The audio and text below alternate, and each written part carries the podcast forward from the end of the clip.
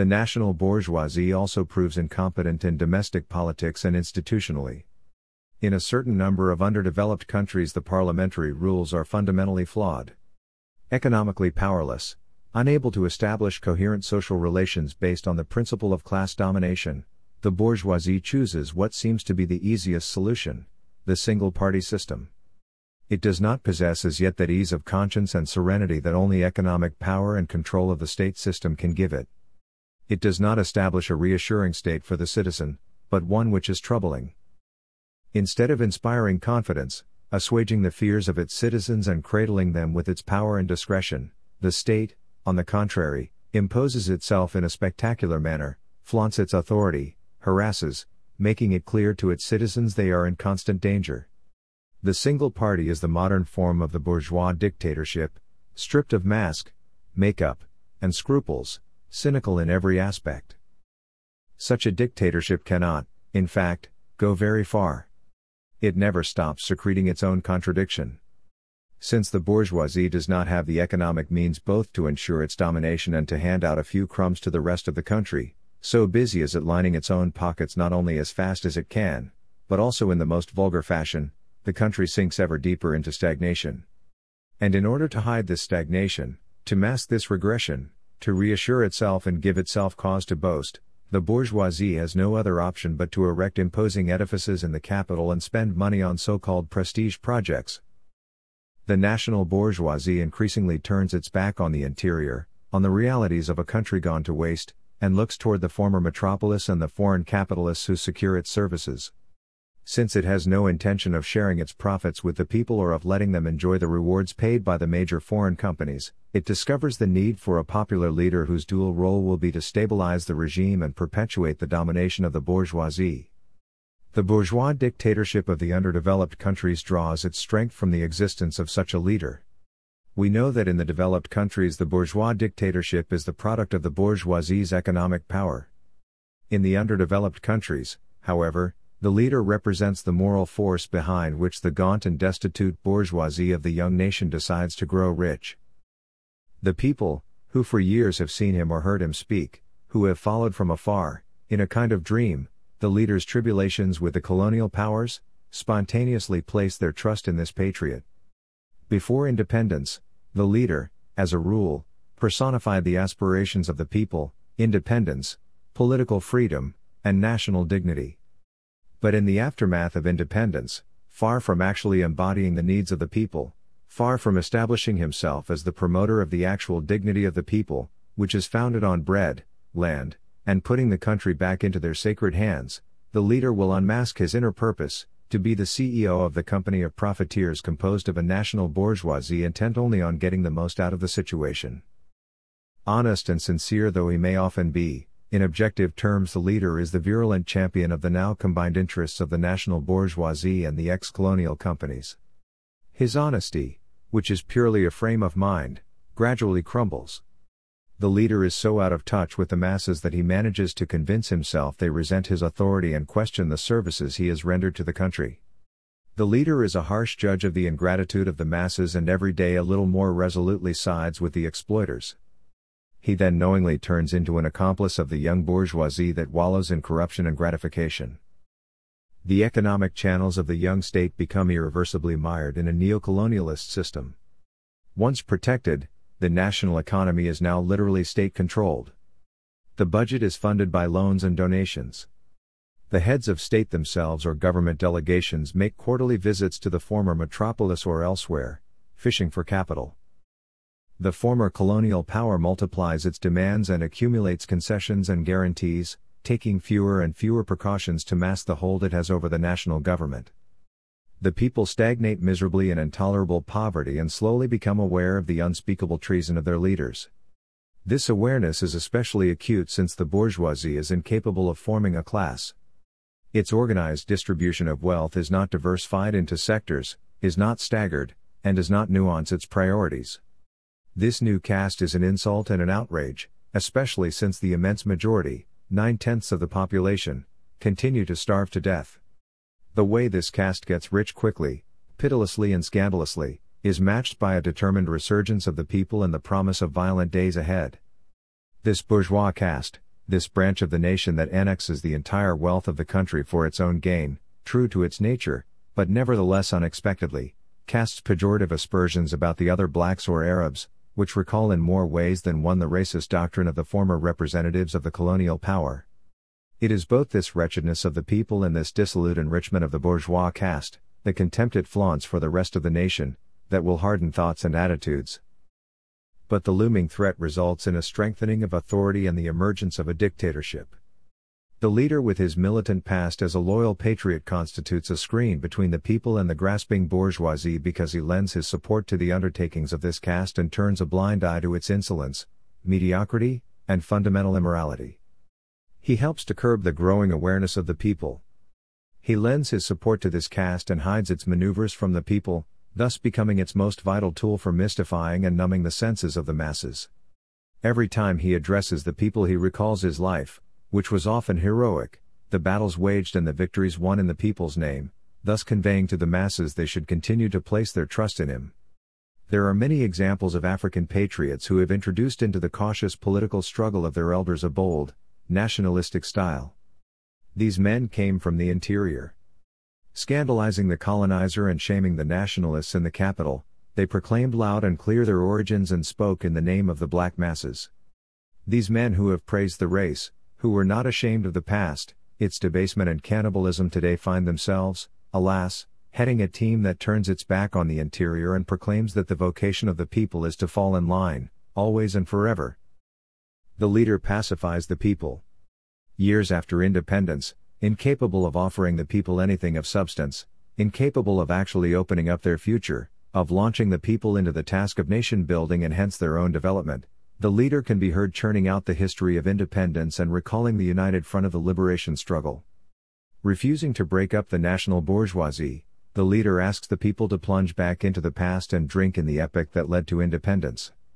The leader objectively places a curb on the people and desperately endeavors either to expel them from history or prevent them from setting foot in it.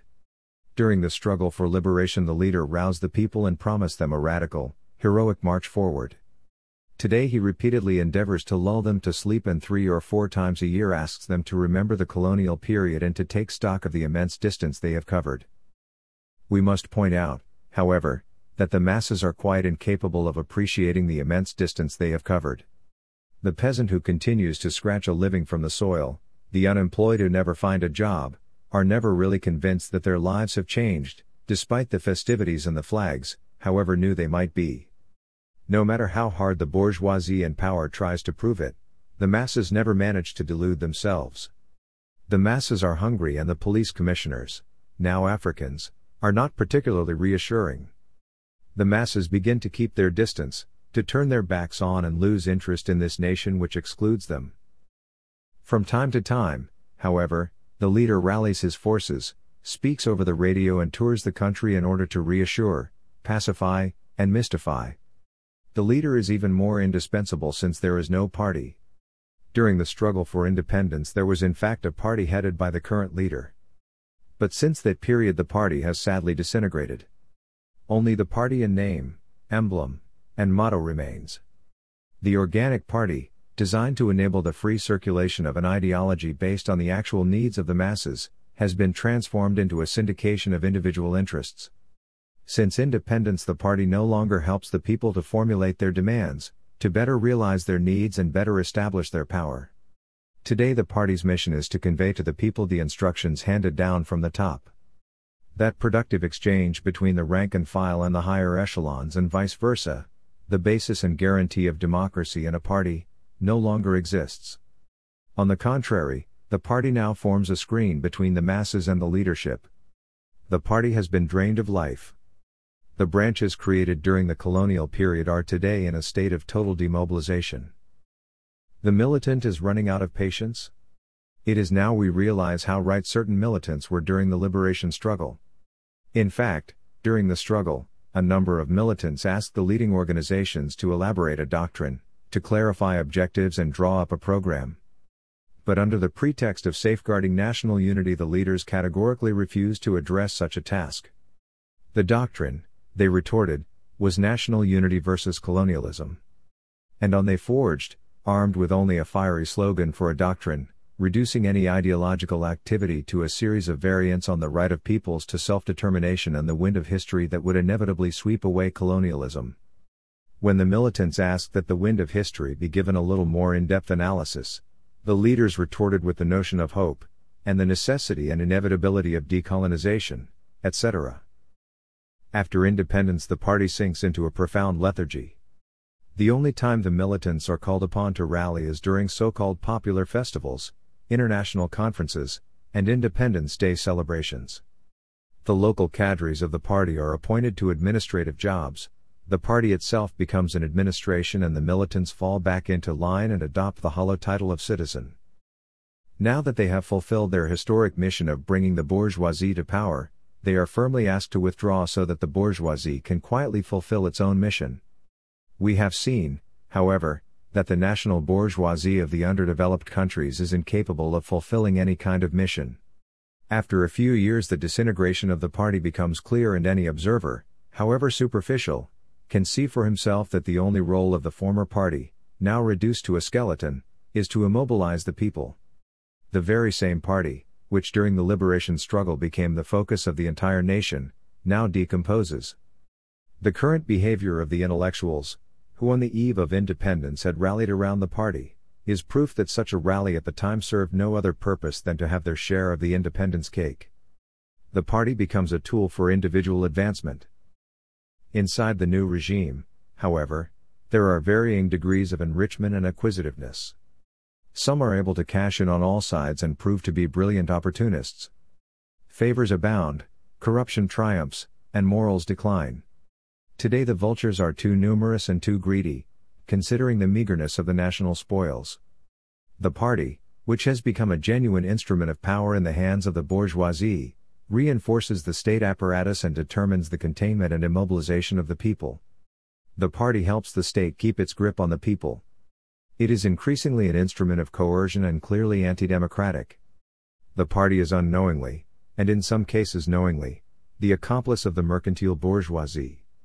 Just as the national bourgeoisie sidesteps its formative phase to revel in materialism, likewise, at the institutional level, it skips the parliamentary phase and chooses a national socialist type dictatorship.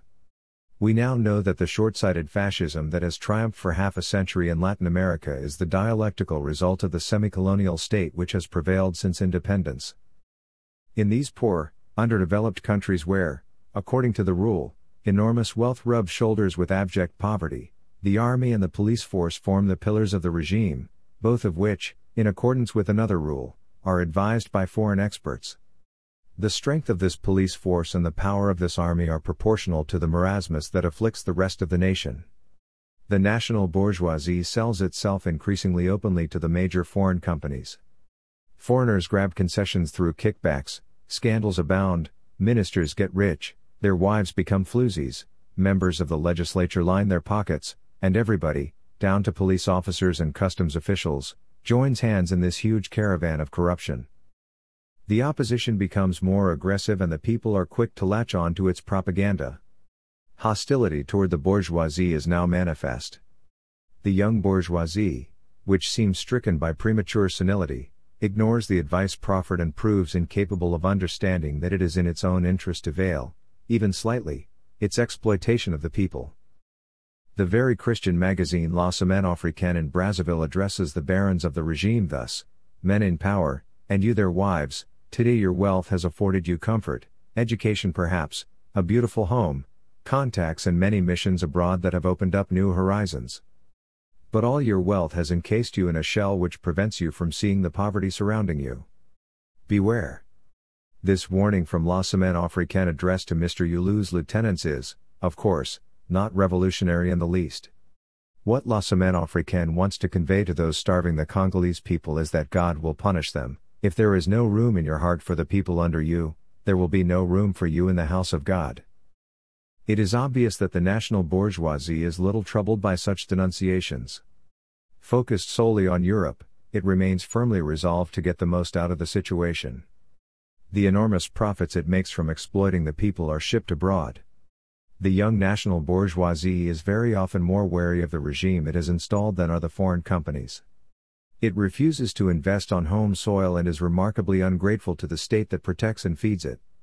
On the European stock exchanges, it buys foreign stocks and spends weekends in Paris and Hamburg. The behavior of the national bourgeoisie of certain underdeveloped countries is reminiscent of members of a gang who, after every holdup, hide their share from their accomplices and wisely prepare for retirement. Such behavior reveals that the national bourgeoisie more or less realizes it will lose out in the long term. It foresees that such a situation cannot last forever, but intends making the most of it.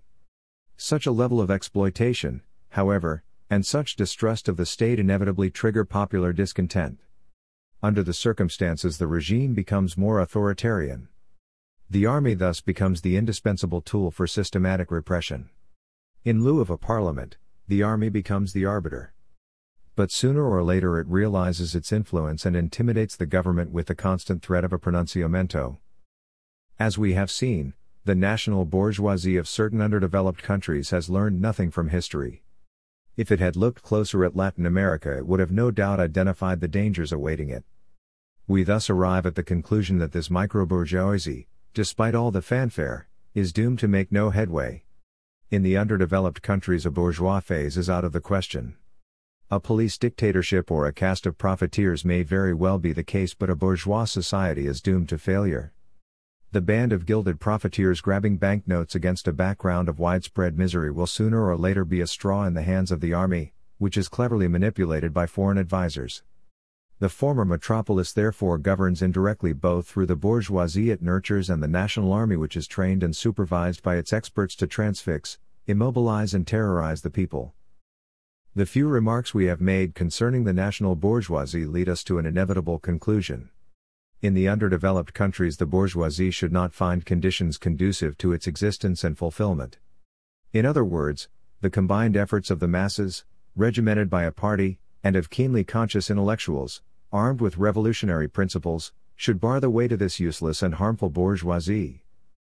The theoretical question which has been posed for the last 50 years when addressing the history of the underdeveloped countries, i.e., whether the bourgeois phase can be effectively skipped, must be resolved through revolutionary action and not through reasoning.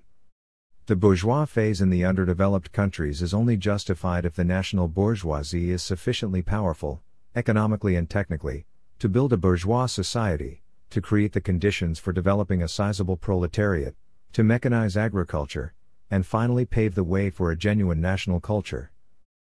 The bourgeoisie, which evolved in Europe, was able to elaborate an ideology while strengthening its own influence. This dynamic, educated, and secular bourgeoisie fully succeeded in its undertaking of capital accumulation and endowed the nation with a minimum of prosperity. In the underdeveloped countries, we have seen that there was no genuine bourgeoisie but rather an acquisitive, voracious, and ambitious petty caste, dominated by a small time racketeer mentality, content with the dividends paid out by the former colonial power.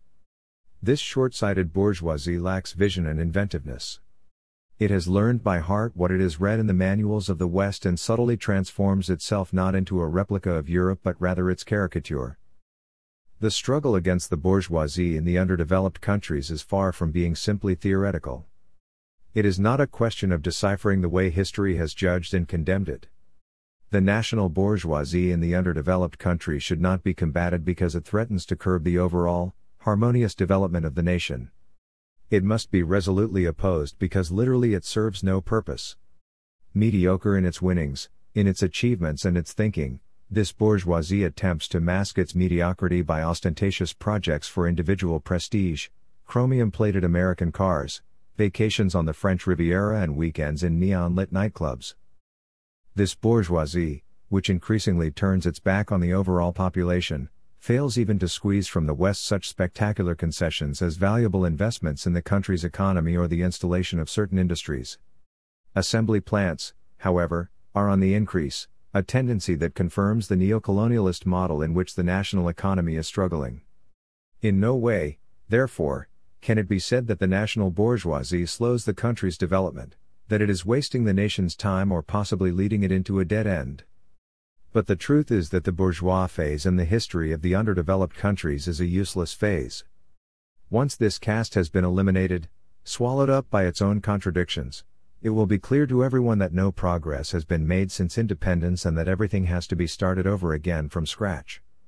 This restructuring of the economy will not be based on the order set in place by the bourgeoisie during its reign, since this caste has done nothing else but prolong the heritage of the colonial economy, thinking, and institutions. It is that much easier to neutralize this bourgeois class since, as we have seen, it is numerically, intellectually, and economically weak. In the colonized territories after independence, the bourgeois caste draws its main strength from agreements signed with the former colonial power. The national bourgeoisie has an even greater chance of taking over from the colonialist oppressor since it has been given every opportunity to maintain its close links with the ex colonial power. But deep rooted contradictions shake the ranks of this bourgeoisie, giving the close observer an impression of instability. There is not yet a homogeneity of caste. Many intellectuals, for instance, condemn this regime based on domination by a select few. In the underdeveloped countries, there are intellectuals, civil servants, and senior officials who sincerely feel the need for a planned economy, for outlawing profiteers and doing away with any form of mystification. Moreover, such men, to a certain degree, are in favor of maximum participation by the people in the management of public affairs. In underdeveloped countries that acquire independence, there is almost always a small number of upstanding intellectuals, without set political ideas, who instinctively distrust the race for jobs and handouts that is symptomatic of the aftermath of independence. The personal situation of these men, breadwinners for an extended family, or their life story, hardship and strict moral upbringing, explains their clear distrust for the smart Alex and profiteers. These men need to be used intelligently in the decisive struggle to steer the nation in a healthy direction. Barring the way to the national bourgeoisie is a sure way of avoiding the pitfalls of independence, the trials and tribulations of national unity, the decline of morals, the assault on the nation by corruption, an economic downturn, and, in the short term, an anti democratic regime relying on force and intimidation. But it also means choosing the only way to go forward. The profoundly democratic and progressive elements of the young nation are reluctant and shy about making any decision due to the apparent resilience of the bourgeoisie. The colonial cities of the newly independent underdeveloped countries are teeming with the entire managerial class. For one of any serious analysis of the population as a whole, observers are inclined to believe in the existence of a powerful and perfectly organized bourgeoisie. In fact, we now know that there is no bourgeoisie in the underdeveloped countries. What makes a bourgeoisie is not its attitude, taste, or manners. It is not even its aspirations.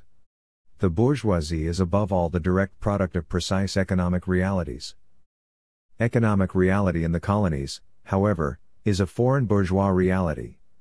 It is the metropolitan bourgeoisie, represented by its local counterparts, which is present in the colonial towns.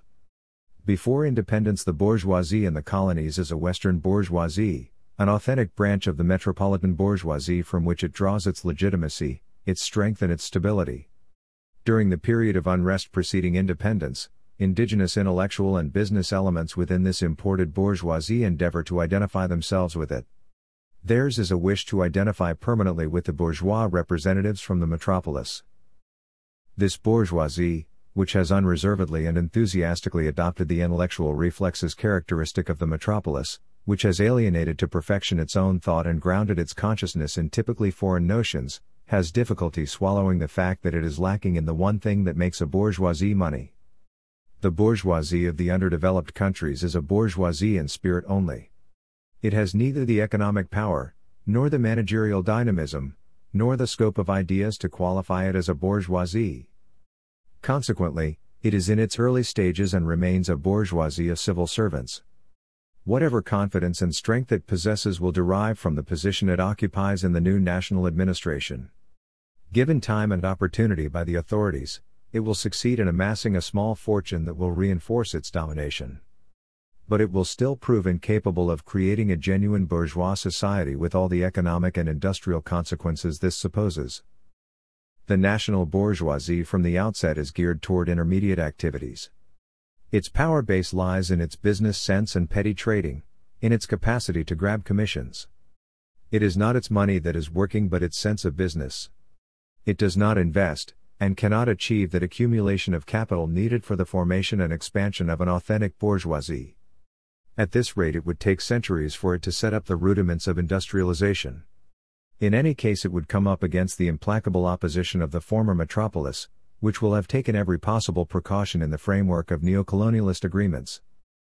If the authorities want to lift the country out of stagnation and take great strides toward development and progress, they first and foremost must nationalize the tertiary sector.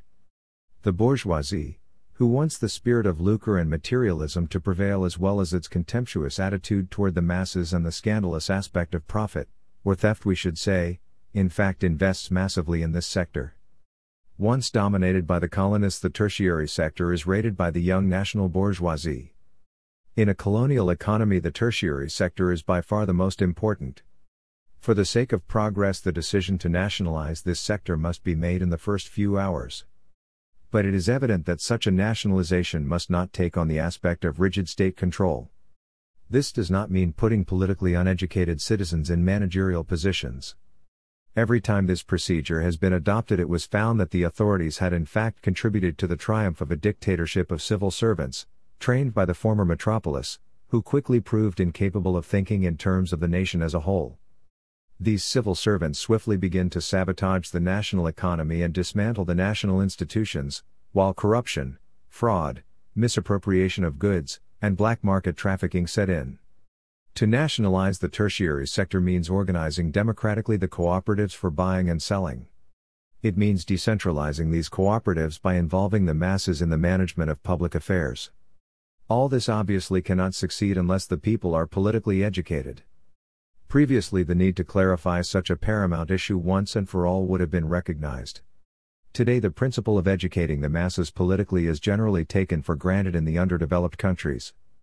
But it is apparent that this basic task is not being honestly addressed. The decision to politicize the people implies that the regime expects to make popular support a condition for any action undertaken. A government which declares its intent to politicize the people expresses its desire to govern with the people and for the people. It should not use a language designed to camouflage a bourgeois leadership. The bourgeois governments of the capitalist countries have long since left this infantile phase of power behind. They govern dispassionately using their laws, their economic power, and their police force. Now that their authority is solidly established, they are not obliged to waste time with demagogic considerations. They govern in their own interest and make no nonsense about it. They have made themselves legitimate and are strong in their own right. The bourgeois caste of the newly independent countries has not yet attained either the cynicism or the serenity on which the old bourgeoisies base their power hence its concern to hide its deep rooted convictions, to allay suspicions, in short, to demonstrate its popularity. It is not by mobilizing dozens or hundreds of thousands of men and women three or four times a year that you politically educate the masses. These meetings, these spectacular rallies, are similar to the old pre independence tactics whereby you displayed your strength to prove to yourself and to others that you had the people on your side. The political education of the masses is meant to make adults out of them, not to make them infantile. This brings us to consider the role of the political party in an underdeveloped country.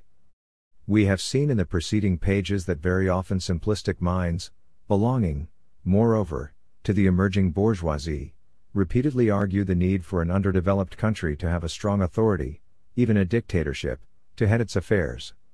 With this in mind, the party is put in charge of monitoring the masses. The party doubles the administration and the police force, and controls the masses not with the aim of ensuring their actual participation in the affairs of the nation but to remind them constantly that the authorities expect them to be obedient and disciplined. This dictatorship, which believes itself carried by history, which considers itself indispensable in the aftermath of independence, in fact symbolizes the decision of the bourgeois caste to lead the underdeveloped country, at first with the support of the people but very soon against them.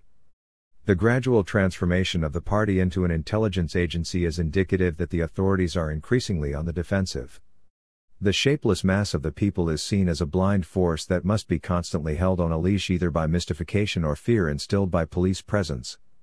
The party becomes a barometer, an intelligence service.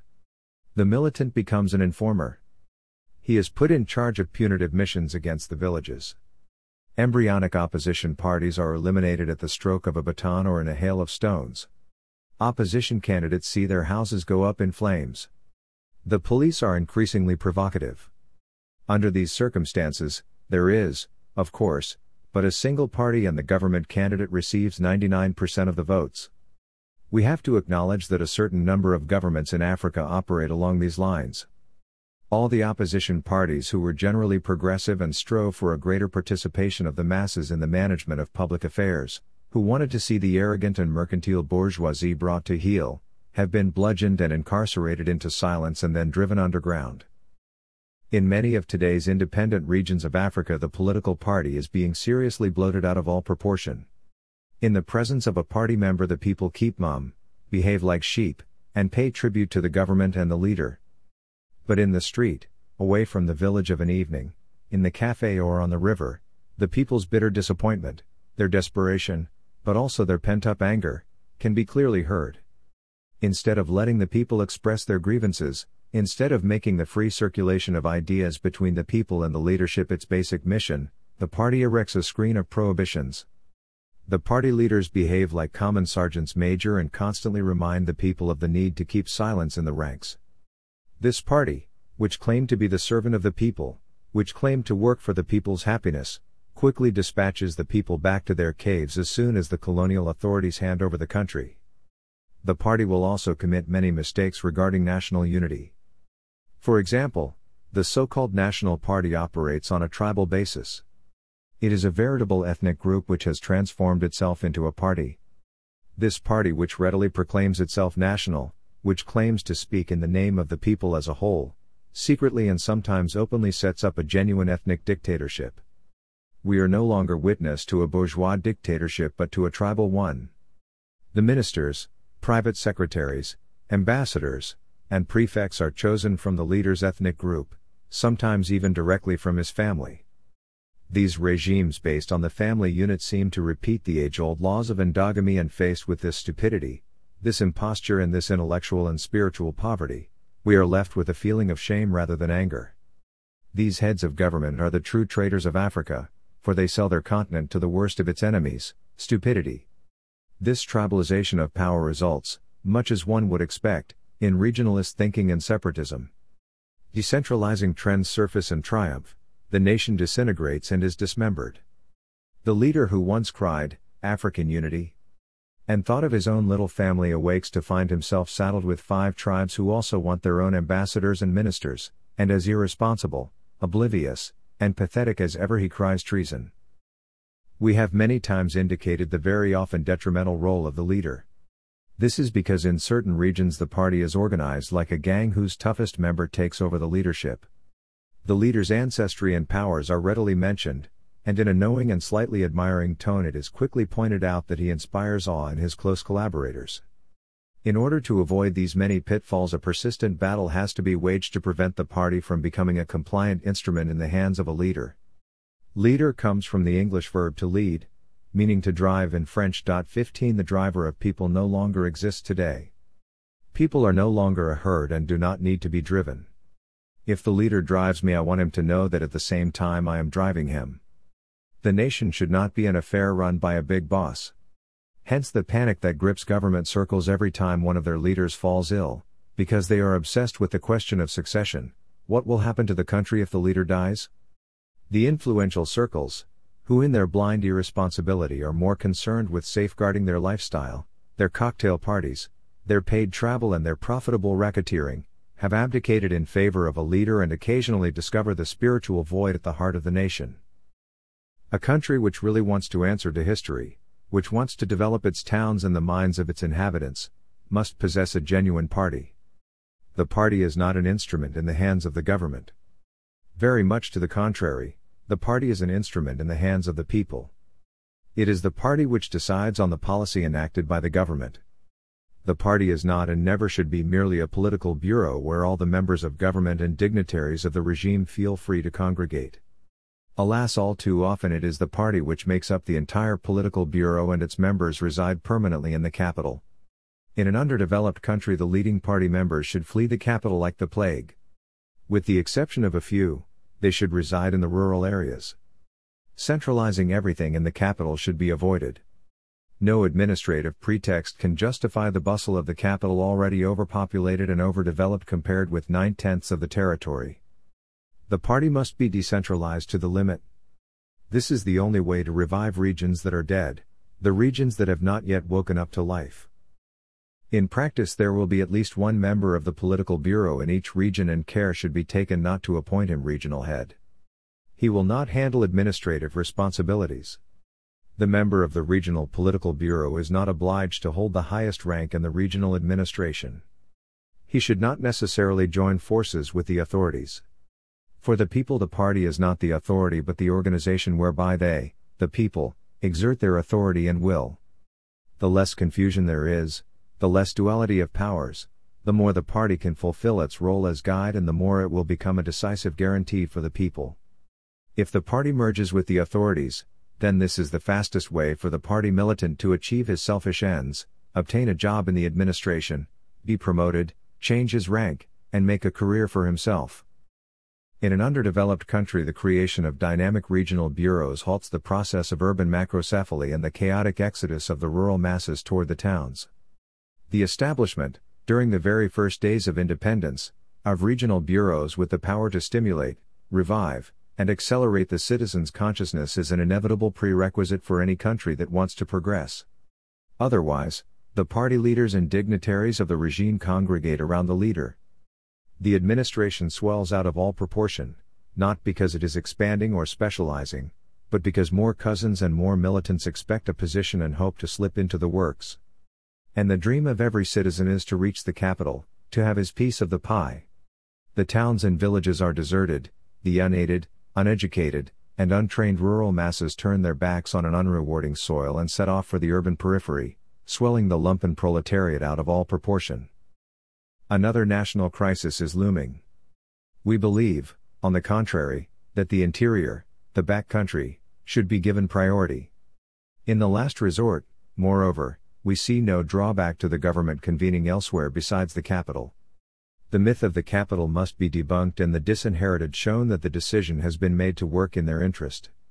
To a certain degree, this is what the Brazilian government attempted to do with Brasilia. The arrogance of Rio de Janeiro was an insult to the Brazilian people. But unfortunately, Brasilia is still a new capital, as monstrous as the other one. Its only advantage is that today a road has been built through the forest. No, no serious objection can be made to the choice of a new capital, to relocating the entire government to one of the most destitute regions.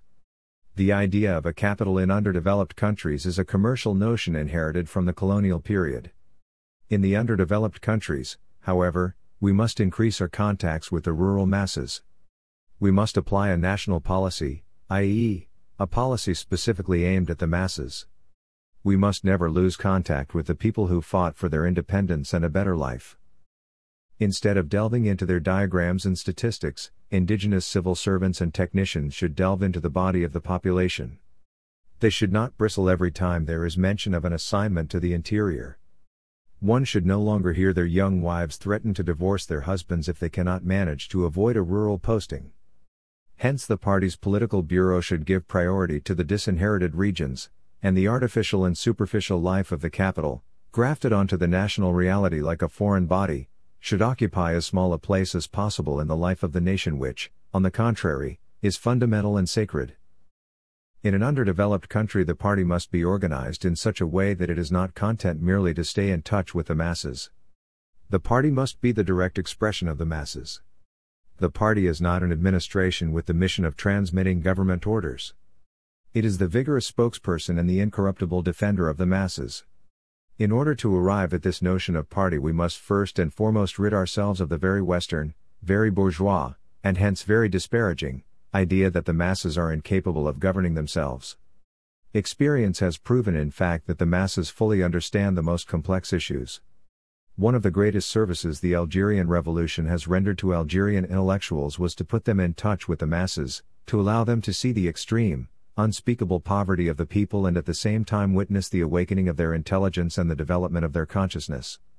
The Algerian people, that starved, illiterate mass of men and women who for centuries were plunged into incredible darkness, have resisted the tanks and planes, the napalm and the psychological warfare, but above all, the corruption and the brainwashing, the traitors and the national armies of General Bellounis.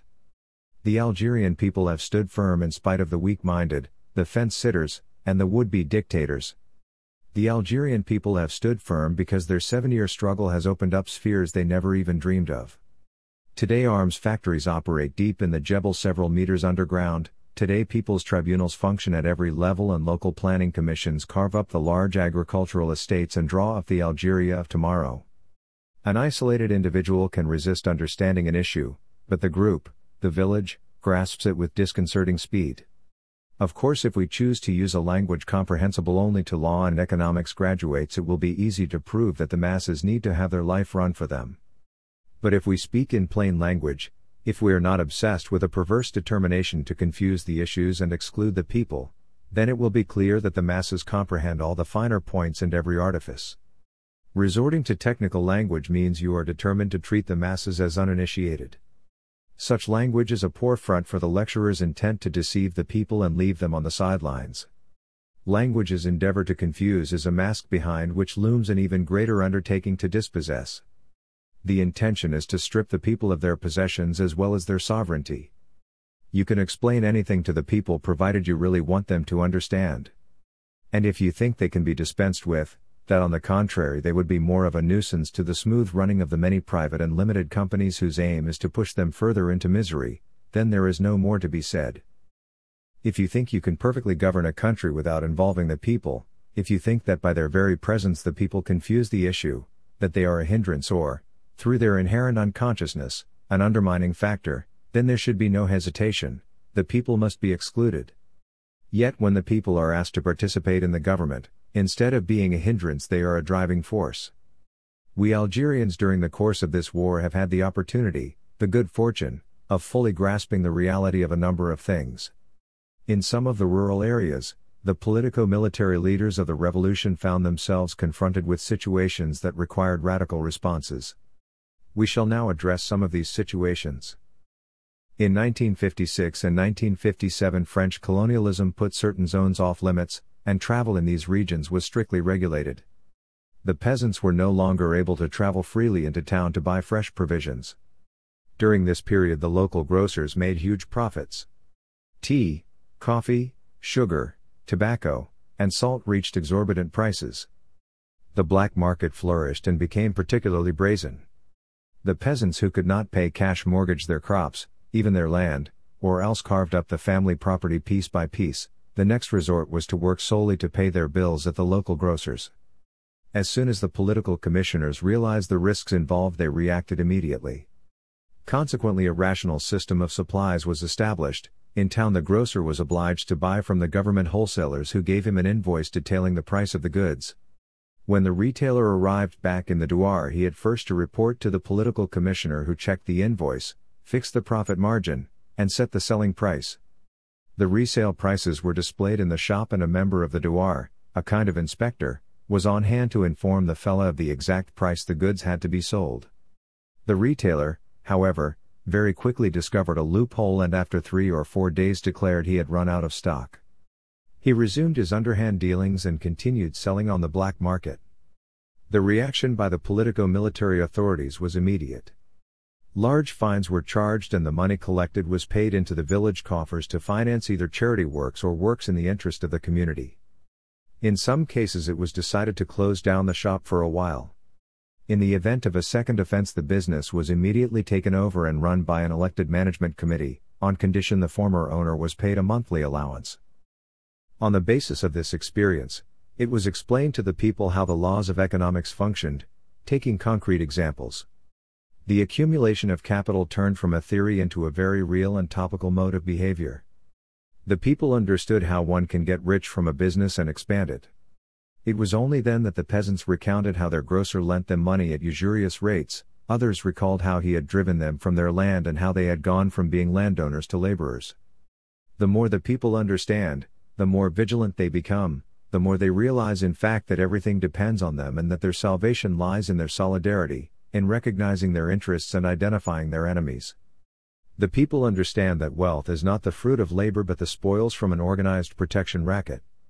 The rich no longer seem respectable men but flesh eating beasts, jackals and ravens who wallow in the blood of the people. Moreover, the political commissioners had to rule that nobody would work for anyone else. The land belongs to those who work it. This is a principle which, through an information campaign, has become a fundamental law of the Algerian Revolution.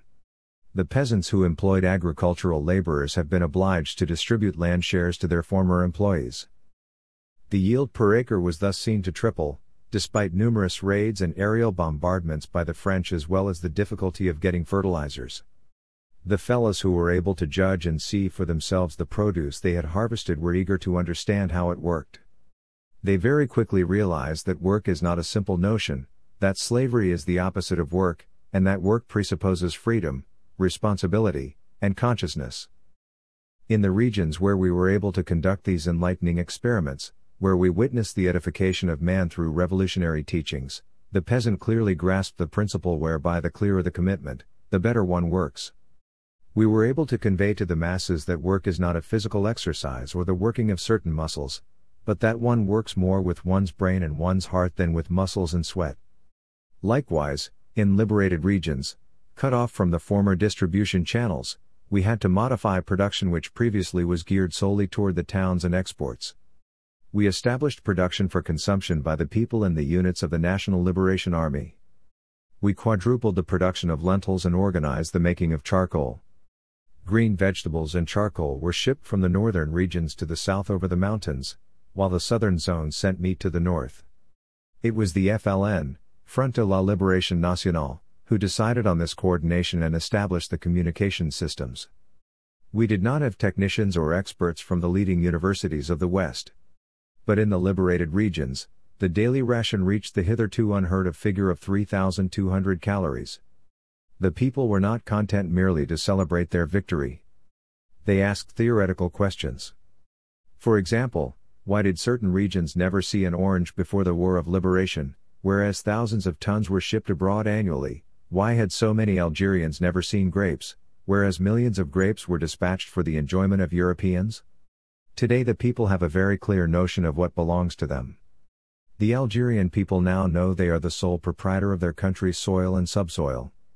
And if some cannot understand the FLN's relentless refusal to tolerate any infringement of this ownership and its fierce determination not to accept any compromise on principles, then everyone should remember that the Algerian people are now adult, responsible, and conscious. In short, the Algerian people are proprietors. We have taken the Algerian example to clarify our discourse, not to glorify our own people, but quite simply to demonstrate the important part their struggle has played in achieving consciousness. Obviously, other peoples have achieved the same results through other methods. We are now in a better position today to know that the confrontation in Algeria was inevitable, but other regions have led their people to the same results through political struggle and information campaigns by the party. In Algeria, we understood that the masses were fully prepared for the problems with which they were confronted. In an underdeveloped country, experience proves that the important point is not that 300 people understand and decide, but that all understand and decide, even if it takes twice or three times as long. In fact, the time taken to explain, the time lost humanizing the worker, will be made up in the execution. People must know where they are going and why. The politician should be aware that the future will remain bleak as long as the people's consciousness remains rudimentary, primary, and opaque. We, African politicians, must have very clear ideas about our people's situation. But this lucidity must remain deeply dialectical. The awakening of the people as a whole will not be achieved overnight. Their rational commitment to the task of building the nation will be simple and straightforward, first of all, because the methods and channels of communication are still in the development stages, secondly, because the sense of time must no longer be that of the moment or the next harvest but rather that of the rest of the world, and finally, because the demoralization buried deep within the mind by colonization is still very much alive. But we should be aware that victory over the pockets of least resistance, the legacy of the material and spiritual domination of the country, is a requisite that no government can escape. Let us take the example of work under the colonial regime. The colonists never stopped complaining that the native was slow. Today, in certain independent countries, we hear leaders take up the same complaint. What the colonists really wanted was for the slave to be full of enthusiasm, through a kind of mystification constituting the highest form of alienation, he sought to convince the slave that the land he was working belonged to him and the mines where he was losing his health were his property. The colonist forgot strangely enough that he was getting rich on the agony of the slave. In fact, what the colonist was saying to the colonized subject was work yourself to death, but let me get rich. Today we should proceed differently. We must not say to the people, work yourself to death, but let the country get rich. If we want to increase the gross national income, reduce the imports of certain useless, even harmful, products, improve agricultural production and fight illiteracy, we have to conduct an information campaign. The people must understand what is at stake. Public business must be the business of the public. We arrive therefore at the need to increase the number of local cells among the rank and file. All too often we are content with establishing national bodies such as the Women's Union, the Youth Movement, and the labor unions at the top and never outside the capital. But if we venture to investigate behind the offices in the capital, if we go through to the back room where the records are meant to be, we are aghast at the void, the emptiness, and the bluff. We need a foundation, cells that provide substance and dynamism. The masses must be able to meet, discuss, Put forward suggestions and receive instructions. Citizens must have the opportunity to speak, to express themselves and innovate. The meeting of the local cell or the committee meeting is a liturgical act. It is a privileged opportunity for the individual to listen and speak. At every meeting, the brain multiplies the association of ideas and the eye discovers a wider human panorama. The high percentage of young people in the underdeveloped countries poses specific problems for the government that must be addressed lucidly. The idle and often illiterate urban youth is exposed to all kinds of disrupting influences. Youth in the underdeveloped countries is in most cases marketed entertainment from the industrialized countries. As a rule, there is some correlation between the mental and material level of a society and the leisure activities it provides. In the underdeveloped countries, however, the young generation has access to entertainment devised for the youth of the capitalist countries detective stories, slot machines, hardcore photos, pornographic literature, R rated films, and, above all, alcohol. In the West, the family environment, school, and the relatively high standard of living of the working masses serve as a kind of bulwark against the harmful effects of this entertainment. But in an African country where intellectual development is unequal, where the violent clash of two worlds has seriously shaken up the old traditions and disrupted ways of thinking, the affectivity and sensitivity of the young African are at the mercy of the aggression contained in Western culture. His family very often proves incapable of counteracting this violence with stability and homogeneity. In this area, the government must serve as filter and stabilizer. The commissioners for youth in the underdeveloped countries frequently make one mistake. They see their role as equivalent to that of commissioners for youth in the developed countries. They talk of fortifying the soul, developing the body, and encouraging talent in sports. In our opinion, they should be wary of such ideas. The youth of an underdeveloped country is often an idle youth.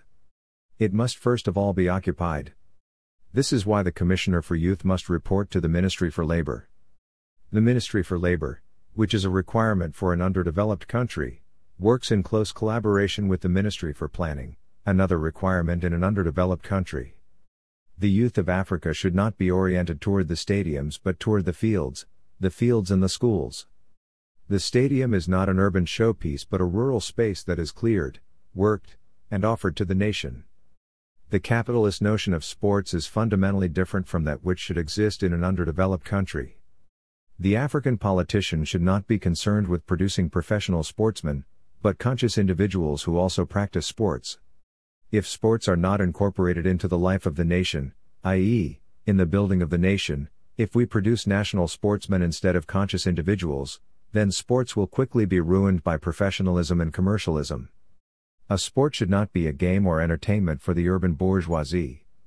Our greatest task is to constantly understand what is happening in our own countries. We must not cultivate the spirit of the exceptional or look for the hero, another form of leader.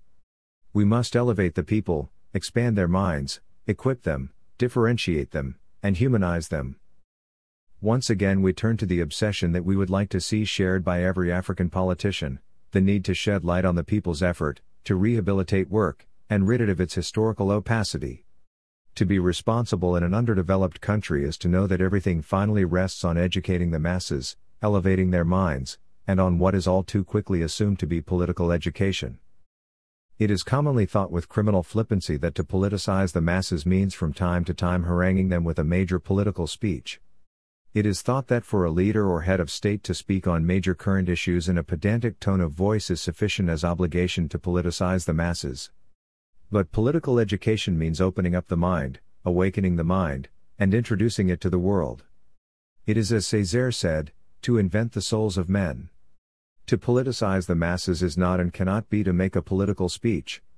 It means driving home to the masses that everything depends on them, that if we stagnate the fault is theirs, and that if we progress, they too are responsible, that there is no demiurge, no illustrious man taking responsibility for everything, but that the demiurge is the people and the magic lies in their hands and their hands alone.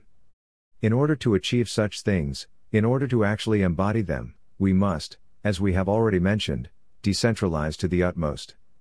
The flow of ideas from the upper echelons to the rank and file and vice versa must be an unwavering principle, not for merely formal reasons but quite simply because adherence to this principle is the guarantee of salvation.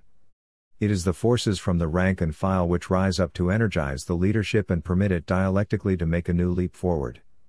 Once again, we Algerians very quickly understood this, for no member of the upper echelons has been able to take precedence in any mission of salvation. It is the rank and file which fights in Algeria, and they are fully aware that without their difficult and heroic daily struggle, the upper echelons would collapse, just as they are aware that without the upper echelons and leadership, the rank and file would disintegrate into chaos and anarchy.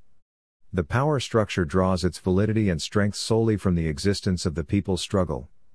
In practice, it is the people who choose a power structure of their own free will and not the power structure that suffers the people. The masses must realize that the government and the party are at their service. A people worthy of esteem, i.e., conscious of their dignity, is a people who never forget this obvious fact. During the colonial occupation, the people were told they had to sacrifice their lives for the sake of dignity. But the African peoples quickly realized that it was not only the occupier who threatened their dignity. The African peoples quickly realized that dignity and sovereignty were exact equivalents. In fact, a free people living in dignity is a sovereign people. A people living in dignity is a responsible people. And there is no point demonstrating that the African peoples are infantile or retarded. A government and a party get the people they deserve. And in the more or less long term, a people gets the government it deserves. The above arguments are borne out by actual experience in certain regions. It sometimes occurs during a meeting that a militant's answer to a difficult problem is, all we need do is, this voluntary shortcut, which dangerously combines spontaneity, simplistic syncretism, and little intellectual elaboration, frequently wins the day. Every time we encounter this abdication of responsibility in a militant, it is not enough to say he is wrong. He has to be made responsible, encouraged to follow through his chain of reasoning to its conclusion, and taught to grasp the often atrocious, inhuman, and finally sterile nature of this. All you need do is Nobody has a monopoly on truth, neither the leader nor the militant. The search for truth in local situations is the responsibility of the community. Some militants have a broader experience, are quicker to gather their thoughts, and in the past have succeeded in making a greater number of inferences. But they should avoid overshadowing the people, for the successful outcome of any decision depends on the conscious, coordinated commitment of the people as a whole. We are all in the same boat. Everybody will be slaughtered or tortured, and within the context of the independent nation, everyone will suffer the same hunger and marasmus.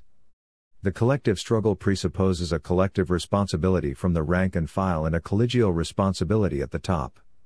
Yes, everyone must be involved in the struggle for the sake of the common salvation.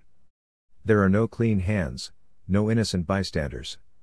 We are all in the process of dirtying our hands in the quagmire of our soil and the terrifying void of our minds. Any bystander is a coward or a traitor. The duty of a leadership is to have the masses on their side. Any commitment, however, presupposes awareness and understanding of the mission to be accomplished, in short, a rational analysis, no matter how embryonic. The people should not be mesmerized, swayed by emotion, or confused.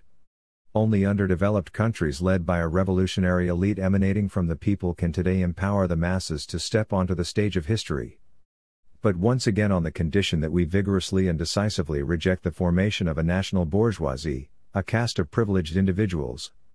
To politicize the masses is to make the nation in its totality a reality for every citizen. To make the experience of the nation, the experience of every citizen. As President Sekou Touré so aptly reminded us in his address to the Second Congress of African Writers, in the realm of thought, man can claim to be the brain of the world, but in reality, where every action affects spiritual and physical being, the world is still the brain of mankind, for it is here that are concentrated the totalization of powers and elements of thought, the dynamic forces of development and improvement, and it is here too that energies are merged and the sum total of man's intellectual values is finally inscribed. Since individual experience is national, since it is a link in the national chain, it ceases to be individual, narrow and limited in scope, and can lead to the truth of the nation and the world. Just as every fighter clung to the nation during the period of armed struggle, so during the period of nation building every citizen must continue in his daily purpose to embrace the nation as a whole, to embody the constantly dialectical truth of the nation, and to will here and now the triumph of man in his totality. If the building of a bridge does not enrich the consciousness of those working on it, then don't build the bridge, and let the citizens continue to swim across the river or use a ferry. The bridge must not be pitchforked or foisted upon the social landscape by a deus ex machina, but, on the contrary, must be the product of the citizens' brains and muscles. And there is no doubt architects and engineers, foreigners for the most part, will probably be needed, but the local party leaders must see to it that the techniques seep into the desert of the citizens' brain so that the bridge in its entirety and in every detail can be integrated, redesigned, and reappropriated. The citizen must appropriate the bridge. Then, and only then, is everything possible. A government that proclaims itself national must take responsibility for the entire nation, and in underdeveloped countries the youth represents one of the most important sectors. The consciousness of the younger generation must be elevated and enlightened. It is this younger generation that will compose the national army. If they have been adequately informed, if the national youth movement has done its work of integrating the youth into the nation, then the mistakes that have compromised, even undermined, the future of the Latin American republics, will have been avoided. The army is never a school for war, but a school for civics, a school for politics. The soldier in a mature nation is not a mercenary but a citizen who defends the nation by the use of arms. This is why it is paramount that the soldier knows he is at the service of his country and not of an officer, however illustrious he may be. Military and civilian national service must be used to raise the level of national consciousness, to detribalize and unify. In an underdeveloped country, the mobilization of men and women should be undertaken as quickly as possible. The underdeveloped country must take precautions not to perpetuate feudal traditions that give priority to men over women. Women shall be given equal importance to men, not in the articles of the Constitution, but in daily life, at the factory, in the schools, and in assemblies. If the countries of the West station their soldiers in barracks, this does not mean this is the best solution. We are not obliged to militarize recruits. National service can be civilian or military, and in any case, every able bodied citizen should be able to join his fighting unit at a moment's notice to defend the freedom of the nation and its civil liberties. The major public works projects of national interest should be carried out by the recruits. This is a highly effective way of stimulating stagnant regions and getting the greatest number of citizens to learn of the country's realities. We should avoid transforming the army into an autonomous body that sooner or later, idle and aimless, will go into politics and threaten the authorities. By dint of haunting the corridors of power, armchair generals dream of pronunciamentos. The only way of avoiding this is to politicize the army, i.e., nationalize it. Likewise, there is an urgent need to strengthen the militia. In the event of war, it is the entire nation which fights or works. There should be no professional soldiers, and the number of career officers should be kept to a minimum, first of all, because very often the officers are selected from university graduates who would be much more useful elsewhere. An engineer is a thousand times more indispensable to the nation than an officer, and secondly, because any hint of a caste consciousness should be eliminated. We have seen in the preceding pages how nationalism, that magnificent hymn which roused the masses against the oppressor, disintegrates in the aftermath of independence. Nationalism is not a political doctrine, it is not a program. If we really want to safeguard our countries from regression, paralysis, or collapse, we must rapidly switch from a national consciousness to a social and political consciousness. The nation can only come into being in a program elaborated by a revolutionary leadership and enthusiastically and lucidly appropriated by the masses. The national effort must be constantly situated in the general context of the underdeveloped countries. The front line against hunger and darkness, the front line against poverty and stunted consciousness, must be present in the minds and muscles of the men and women. The work of the masses, their determination to conquer the scourges that for centuries have excluded them from the history of the human mind, must be connected to the work and determination of all the underdeveloped peoples. There is a kind of collective endeavor, a common destiny among the underdeveloped masses. The peoples of the Third World are not interested in news about King Baudouin's wedding or the affairs of the Italian bourgeoisie. What we want to hear are case histories in Argentina or Burma about the fight against illiteracy or the dictatorial behavior of other leaders. This is the material that inspires us, educates us, and greatly increases our effectiveness. As we have seen, a government needs a program if it really wants to liberate the people politically and socially not only an economic program but also a policy on the distribution of wealth and social relations. In fact, there must be a concept of man, a concept about the future of mankind. Which means that no sermon, no complicity with the former occupier can replace a program. The people, at first unenlightened and then increasingly lucid, will vehemently demand such a program. The Africans and the underdeveloped peoples, contrary to what is commonly believed, are quick to build a social and political consciousness.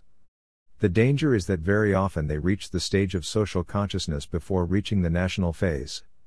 In this case, the underdeveloped countries' violent calls for social justice are combined, paradoxically enough, with an often primitive tribalism.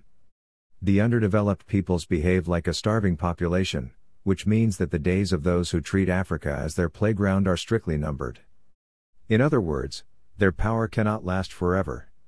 A bourgeoisie that has only nationalism to feed the people fails in its mission and inevitably gets tangled up in a series of trials and tribulations. If nationalism is not explained, enriched, and deepened, if it does not very quickly turn into a social and political consciousness, into humanism, then it leads to a dead end. A bourgeois leadership of the underdeveloped countries confines the national consciousness to a sterile formalism. Only the massive commitment by men and women to judicious and productive tasks gives form and substance to this consciousness. It is then that flags and government buildings cease to be the symbols of the nation. The nation deserts the false glitter of the capital and takes refuge in the interior where it receives life and energy. The living expression of the nation is the collective consciousness in motion of the entire people. It is the enlightened and coherent praxis of the men and women. The collective forging of a destiny implies undertaking responsibility on a truly historical scale. Otherwise, there is anarchy, repression, the emergence of tribalized parties and federalism, etc. If the national government wants to be national, it must govern by the people and for the people, for the disinherited and by the disinherited. No leader, whatever his worth, can replace the will of the people, and the national government, before concerning itself with international prestige, must first restore dignity to all citizens, furnish their minds, fill their eyes with human things, and develop a human landscape for the sake of its enlightened and sovereign inhabitants.